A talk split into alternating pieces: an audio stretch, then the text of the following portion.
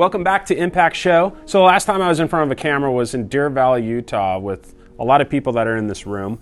Today, we're doing something a little bit different. We're not only interviewing someone really, really special, but behind the camera are about 15 CEOs and founders of incredible businesses and professional services companies. So, everyone that's in this room represents impact, and that's why we created this show. And, you know, we've covered a lot of topics from defense to journalistic integrity to emerging technology. But one of the greatest things that we all as humans deal with is healthcare. And with the advancements in healthcare and artificial intelligence technology, I couldn't think of anyone greater than Justin Lee to interview around this topic. Justin, I know a lot about you, uh, and uh, congratulations on the baby that's coming, and I got to meet your family and all. But why don't you tell our audience a little bit about your background, where you grew up, how you got into what you're doing, and just kind of fill us in on what what the story of Justin Lee is. Awesome. Well, thanks for having me, Sinon, and thanks thanks everyone for for coming.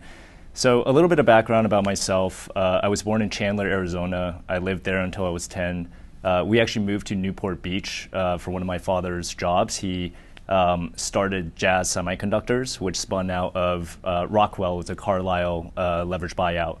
Um, so we spent eight I spent eight years in Laguna Beach before I went to college, went to undergrad at University of Colorado at Boulder, um, ended up working for a Fortune 2 oil and gas company in futures trading. So I was a hedge trader as well as a market analyst for jet fuel as well as ultra low uh, sulfur diesel.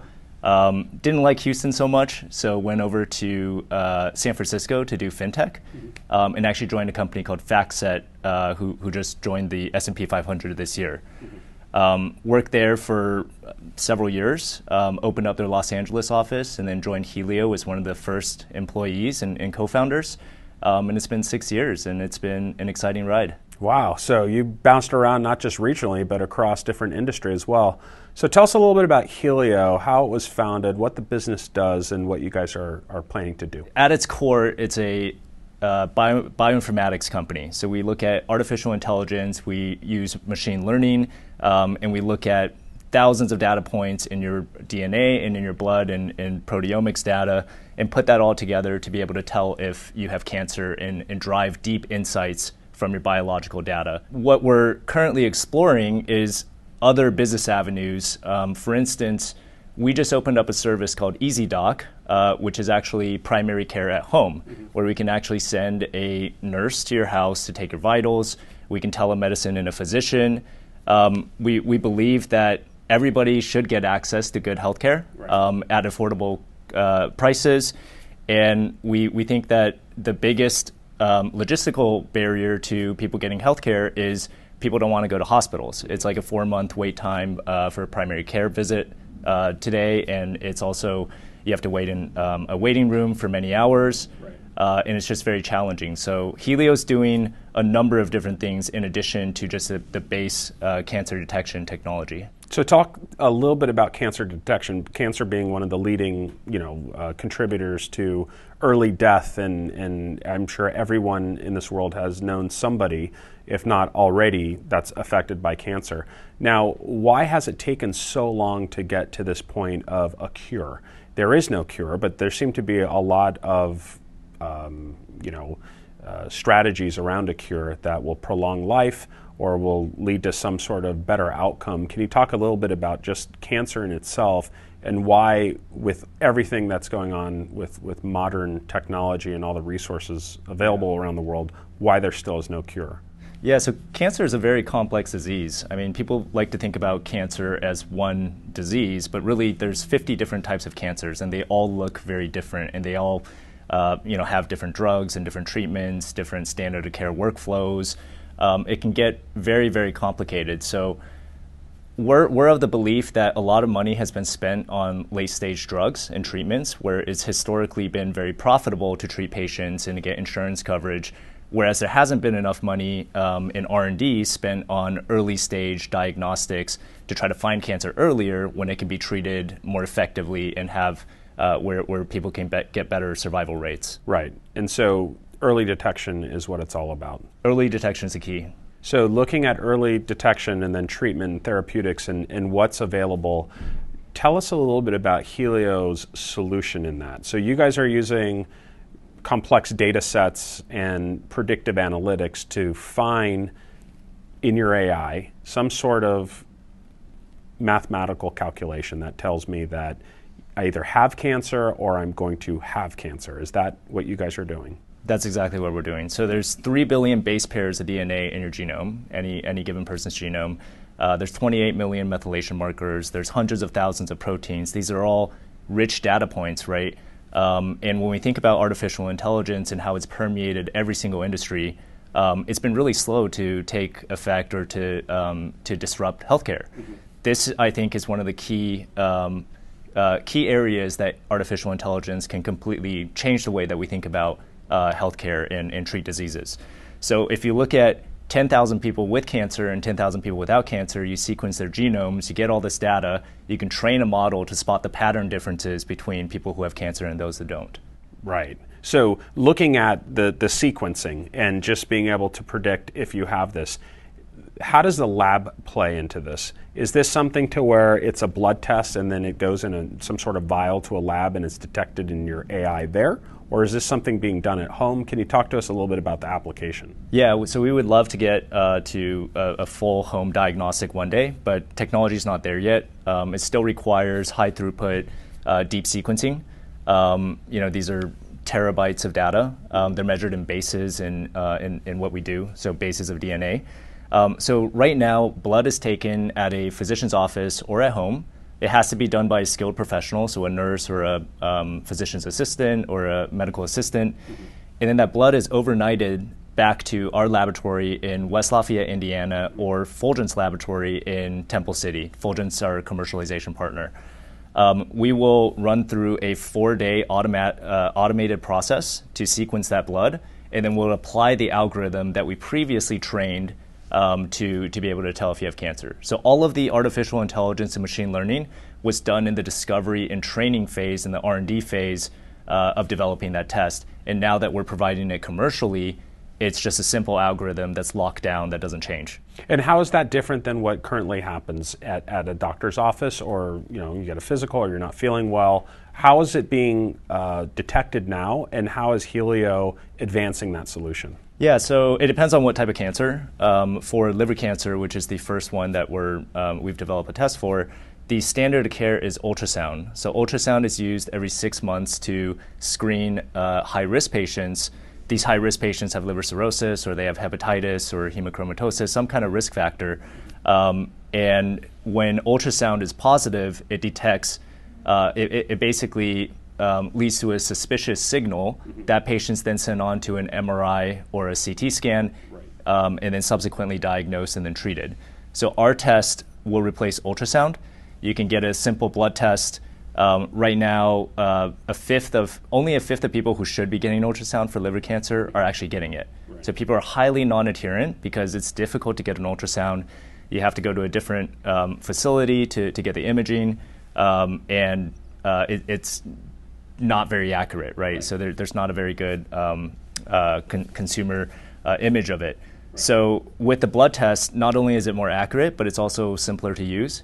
Um, it can be taken at any physician office. It can be done at your primary. It can be done at your hepatologist. Sure. You don't need technician staff. Uh, you don't need um, ultrasound radiologists, mm-hmm. uh, and, it, and it's much more accurate. So. Wow. So liver cancer is like where you started and it seems to me that you know this is just a, a, way to bypass the ultrasound and all these you know difficult steps to actual detection. You guys are streamlining that and it just seems like there's a direct correlation to alcohol use to liver cancer. That's an obvious. Um, it seems like there's more alcohol out in the world than ever uh, it seems like you guys are poised for a, a, big growth to your business. I mean there are correlations that are pretty obvious. Tell me a little bit about how healthcare which seems to be a very highly regulated industry deals with a newcomer like you. Is it do you have like the, the HIPAA world that you have to deal with, or there are new regulations because you are dealing with AI versus like an ultrasound scanning? I would say it's challenging because in America there's a lot of different stakeholders, a lot of different agents that are involved in um, you know regulations and, and, things like that. You got the insurance companies, the payers, you have uh, the physicians who actually prescribe the tests, and then you have the patients, and you have a whole host of patient advocacy groups and, and other types of um, uh, of agents. So. Um, it, it, does take a very long time to get a disruptive uh, disruptive technology to the mass market in healthcare. Um, you have to go through FDA approvals, you have to get CMS reimbursement, uh, you got to get into the guidelines. Um, but in general, I would say um, the community has been very receptive to the test. Right. Um, there's no doubt that we need a test like this and that blood tests in general are, are gaining a lot of traction um, in, uh, in, in, the place of standard of care. So uh, we will get there eventually. Sometimes I, I feel it's a double edged sword mm-hmm. um, because you, you need to have regulation to make sure uh, products that shouldn't be in the market uh, don't get to market, but sometimes it, it, it, also makes it a little bit more difficult to get the right products to the market that should be in the market. And then who are you going to like sell this to? Is it the doctors, the physicians, and the, the medical practices? Is that your primary customer base? So we have three customers: the physician, the um, the, the patient, and the payer. Uh, the primary customer, I would say, is the physician. So if we can get all the physicians on board, the physicians will prescribe it to the patients. The patients are typically going to listen to their doctor, but we have to provide a uh, a good experience for everybody who's involved in order to, to get mass adoption. And so, going past the liver cancer detection, tell us the broad scope and the future of Helio in the next couple years. Uh, we've already got a, a colon test. Um, we have a gastrointestinal test uh, called Helio Protect. And the next one that we're doing is a lung cancer test. And we've made significant leaps in, in progress um, in R&D for, for our lung test. Um, we eventually want to be a completely comprehensive liver solution. So, not only early cancer detection, but surveillance and treatment monitoring. Uh, we also want to do minimum, minimum residual disease, precision oncology, um, but we also want to go across uh, to other types of cancers that um, are, are very prevalent. Prostate cancer is a big one that's an issue in the US. And so the detection, I mean, it sounds like you guys are like fast forward the process. In four days, you have the result from the lab. Can that result be facilitated in an app on your phone, or is it something that still needs to go through the physician? So that, that's definitely in our development plan. Uh, we want results in an app. Uh, we want you to be able to look at your results longitudinally. This is not a one time test. People should be getting screened every six months, right? Remember, these are very high risk people who are sick um, and, and who have a high incidence or high probability of developing liver cancer. So we absolutely want an app. Um, we want an ecosystem that's providing uh, providing advice to the patient, to the physician, that's reminding uh, people to be more adherent to their standard of care schedule uh, to get them back in the clinic every six months. So, uh, one of our good friends is Richard Reisman with the Orange County Business Journal. You were just named Innovator of the Year uh, with the hundreds, if not thousands, of businesses in Orange County that, that hope for that award. What do you think really took it over the edge for Helio, and, and what was that moment like? Well, first of all, we, we're very honored for um, receiving that award, but I think it's our disruptive model and thinking about the patient experience and the customer journey. We're not just trying to develop a, a better and more accurate test, we're also trying to make it much easier for the patient. There's, there's really there, there's two things that can lead to better health outcomes in uh, cancer detection. Number one is just a more accurate test, mm-hmm. and number two is getting the patient to actually show up. Mm-hmm. So we put a lot of value and emphasis on making the test as simple as possible, so that you know, first of all, you can buy it in one click. Right? We we we try to um, we, we try to emulate the Amazon model, mm-hmm. um, and we also try to make the logistics as easy as possible. We don't want we don't want people to have to think about think about anything. We, we just want it to be part of the normal workup. So, to all of our viewers, we have thousands of entrepreneurs that watch this show. You know, think about customer journey, think about member journey. What is it like in your business, and what is it like in the, the journey process of your customer? So, whether it's cancer detection or marketing services, whatever that may be, customer journey and that experience truly differentiates and it helps companies like Helio break through and become the next greatest unicorn. So tell us a little bit about the business itself, because we all run our own businesses. We're either founders or we're partners or we're CEOs of companies.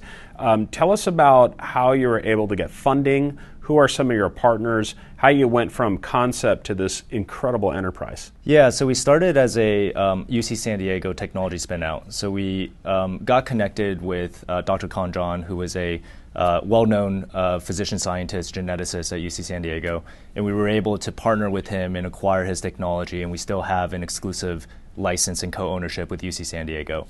Um, later, we raised um, friends and family rounds. We raised uh, a seed round. Um, we were able to get a Series A. Uh, we partnered with a lot of corporations um, that wanted to see the success of the technology um, and, and be involved in, in something that was bigger than themselves, right? Um, there's a big ROI element to this and also a big impact element. Who doesn't want to support cancer, uh, you know, cancer screening and, and, and better health? Um, later, we were able to raise money from uh, I can I can disclose Samsung Securities as well as Fulgent Genetics.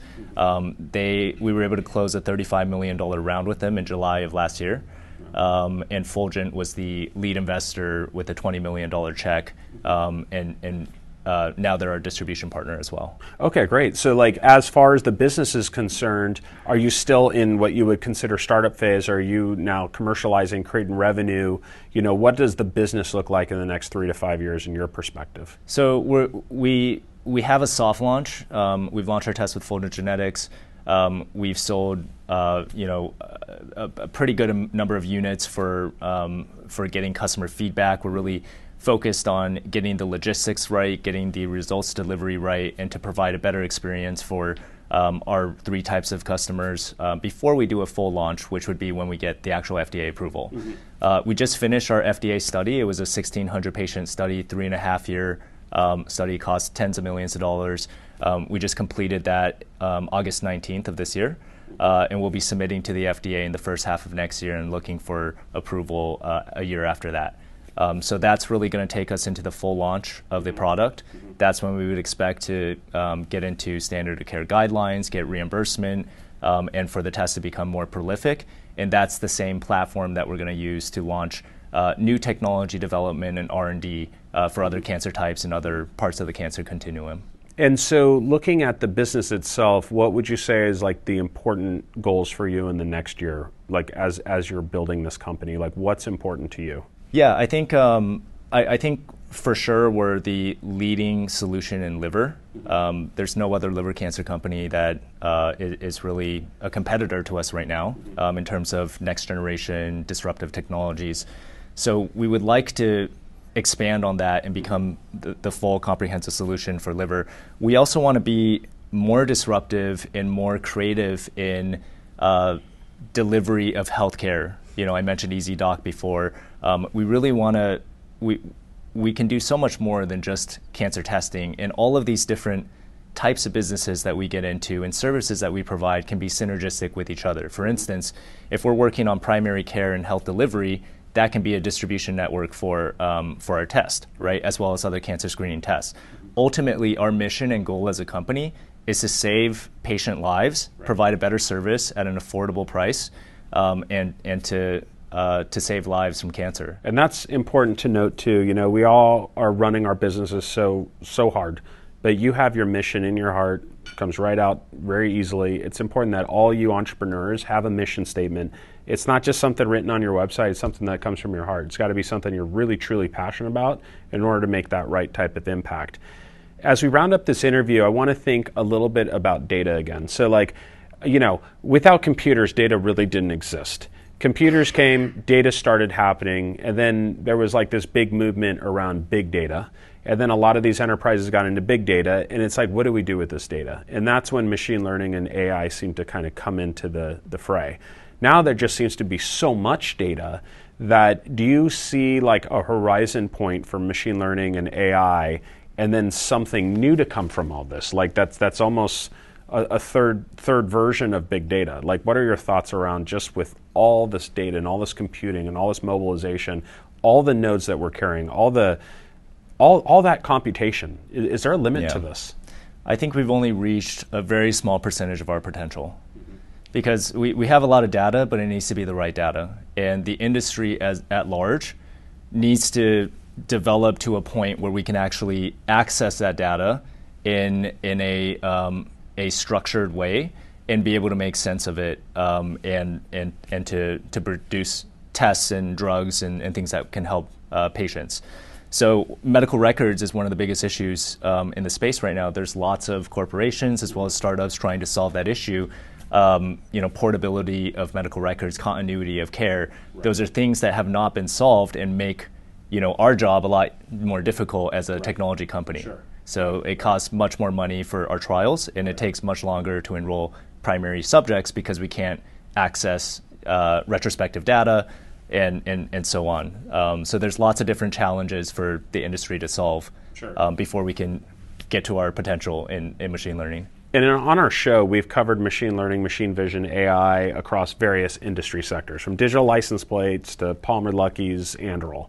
Um, you know, it seems like every industry has its own bag of problems. Okay, um, anyone who has lost a parent or a grandparent or something and gone through America's healthcare system all has the same story. It's a nightmare.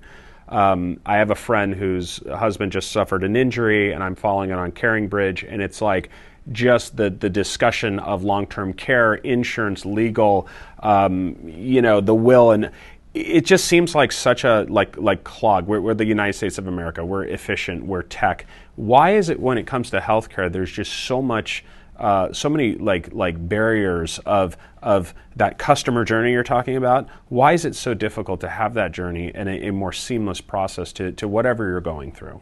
I mean, that's a million dollar question. I, I honestly don't know how to solve that. Um, but I will say that I think one of the major issues is that there's so many uh, different organizations that are involved in, in healthcare and they're all they all have different goals right? There's no alignment Right. between you know all, all these different parties. Um, and that makes it 10 times harder to do anything and, and to get uh, you know any kind of pickup that and, and adoption that you want. So i hope i hope we can achieve it one day um, but i still think we're we're pretty far off from that. And going back to how the interview started about Justin Lee, uh, I've gotten to know you as a friend. You're an incredible entrepreneur. Talk to us a little bit about the struggles you went through and and how, as an entrepreneur, you were able to overcome those struggles. Because I think what what's an interesting factor in all of us or people that I genuinely have on the show is that they're successful and they got a great business. But I think where we are more tied to the content is about the struggles and the difficulty that they've been through. Are there any that you'd like to share with our audience about how you claw your way through a situation and, and what kept you going? Um, there were so many struggles, right? Uh, six years of, you know, bringing a startup from a piece of paper to, to where it is today. Um, you know, we, we faced certain death multiple times, right? Running out of money and, and going bankrupt. Um, being able to raise the capital, create the credibility, and to show scientific progress and to justify your valuation round after round. You know, we've always been able to pull through, but sometimes we would be a few months away from running out of cash, right? Um, so I think the the most important lesson for us was just not to give up. I mean, it sounds cheesy, but a lot of you don't realize that three months is actually a lot of time. A month is a lot of time. A few days is a lot of time, right. You you wait another uh, day and you create new opportunities, and there will always be there will always be new uh, moves that open themselves up uh, to you. So that was certainly um, a big challenge to overcome. Also, I think as a uh, business person and being in finance, joining a pure life sciences and technology and biotech um, AI company uh, was difficult at first, right? I had to, you know, kind of justify what I was bringing to the table. Um, at first, uh, I started in the finance department, then I went into uh, BD, then operations. Eventually, the board nominated um, and uh, uh, voted me in as CEO. So, as I think as a business person, there's a lot that you can bring to the table in a uh, biotech company. Life sciences companies, um, for sure, uh, healthcare companies, for sure. There's lots of problems in healthcare companies for business people to solve. Biotech companies, a little bit less, Right. but there's still a lot of ways that you can um, reinvent uh, the way that we do things and things that'll be a little bit more obvious to a business person compared to a scientist or a physician. Oh yeah, well that's great advice, and I totally agree with you. I think when you're backed in a corner, the best thing to do is just just sleep on it. Wait, time does change things, and that's how the world works. And your closing bit of advice: we have a lot of young entrepreneurs I get written to all the time. Uh, people that will sometimes watch an interview and then be inspired to actually leave their job and start a company. Any advice you have to the next generation entrepreneur that you just come to mind in, in closing? I, I would definitely take risks if you're able to take risks um, because I, I, worked in corporate for several years and um, now that I've been a part of an entrepreneurial company or a startup, there's no way I ever want to go back, right? Um, because there, there's just this ownership of the end result, this um, uh, you know autonomy over how to run the business that you're not able to get when you're working for a company um, that I really love. And if you're thinking about starting a company, I think you have to really figure out if um, if if you want that, along with all the challenges that can come from running a company. Uh, and then don't think, just do it. Just right. uh, take a risk and, and try because you'll you'll never find out if uh, you, you'll, ne- you'll never start the journey unless you, you jump. Yeah, totally agree. I mean, risk is part of the DNA of any entrepreneur. Um, you know, my dad would always say, like, take a risk. If you fail at it, you learn from it, you've actually gained. If you actually take a risk and you succeed at it, then you've gained. So you're going to win either way. And I always like to say take responsible risks. So take risks with measure. So you know what you're getting yourself into so you don't, you know, uh, hurt yourself in the end. So, with that, I present to you Justin Lee. This just goes into the fabric of these shows that have been created. Uh, no agenda, uh, no script, no teleprompter, uh, just conversation. And I appreciate you for adding to it. Uh, in fact, our last one was with Palmer Luckey. Uh, I took it uh, right, right in front of his brand new submarine, uh, but I didn't talk to him about his submarine. I talked to him about uh, what his thoughts were on Metaverse, and it was actually very interesting because he was talking right to the camera, but really to Mark Zuckerberg about what he thought of Metaverse. So you'll have to watch my show. And we talked about the war going on in Ukraine and Russia and what, what nuclear uh, options would, would look like and how, how the world would react to that. Uh, and we also talked about him and what he faced. Uh, he, he was on a podcast, and the person who interviewed him on the podcast had actually uh, said some horrible things about him several years earlier. So, unbeknownst to the podcast interviewer, he flipped the script and recited all the things that he said. So, there was some really good nuggets that we pulled out of there. Um, and then an upcoming show we're going to have is with David Fernandez, who owns one of the largest body armor companies with the U.S. Army. And one of his great friends, Richard, uh, built the human jetpack. And so we're going to actually demo the human jetpack. We're very excited about that. I've actually been invited to actually demo it. I have passed on it but I will do the interview on the ground. Um, and then we have Jim Doti, who is an iconic leader. Um, he's a former president of Chapman University that we'll be interviewing in December. So I'm looking forward to those shows. And so I present to you Justin Lee, a modern version of the word entrepreneur. Uh, we wish you continued success with Helio. You're in a trillion dollar economy here in Orange County, known for medical device, biotech, and all things healthcare. So uh, we're all behind you and we wish you continued success. Thanks so much. Okay, thank you. Appreciate it. We'll be back to you.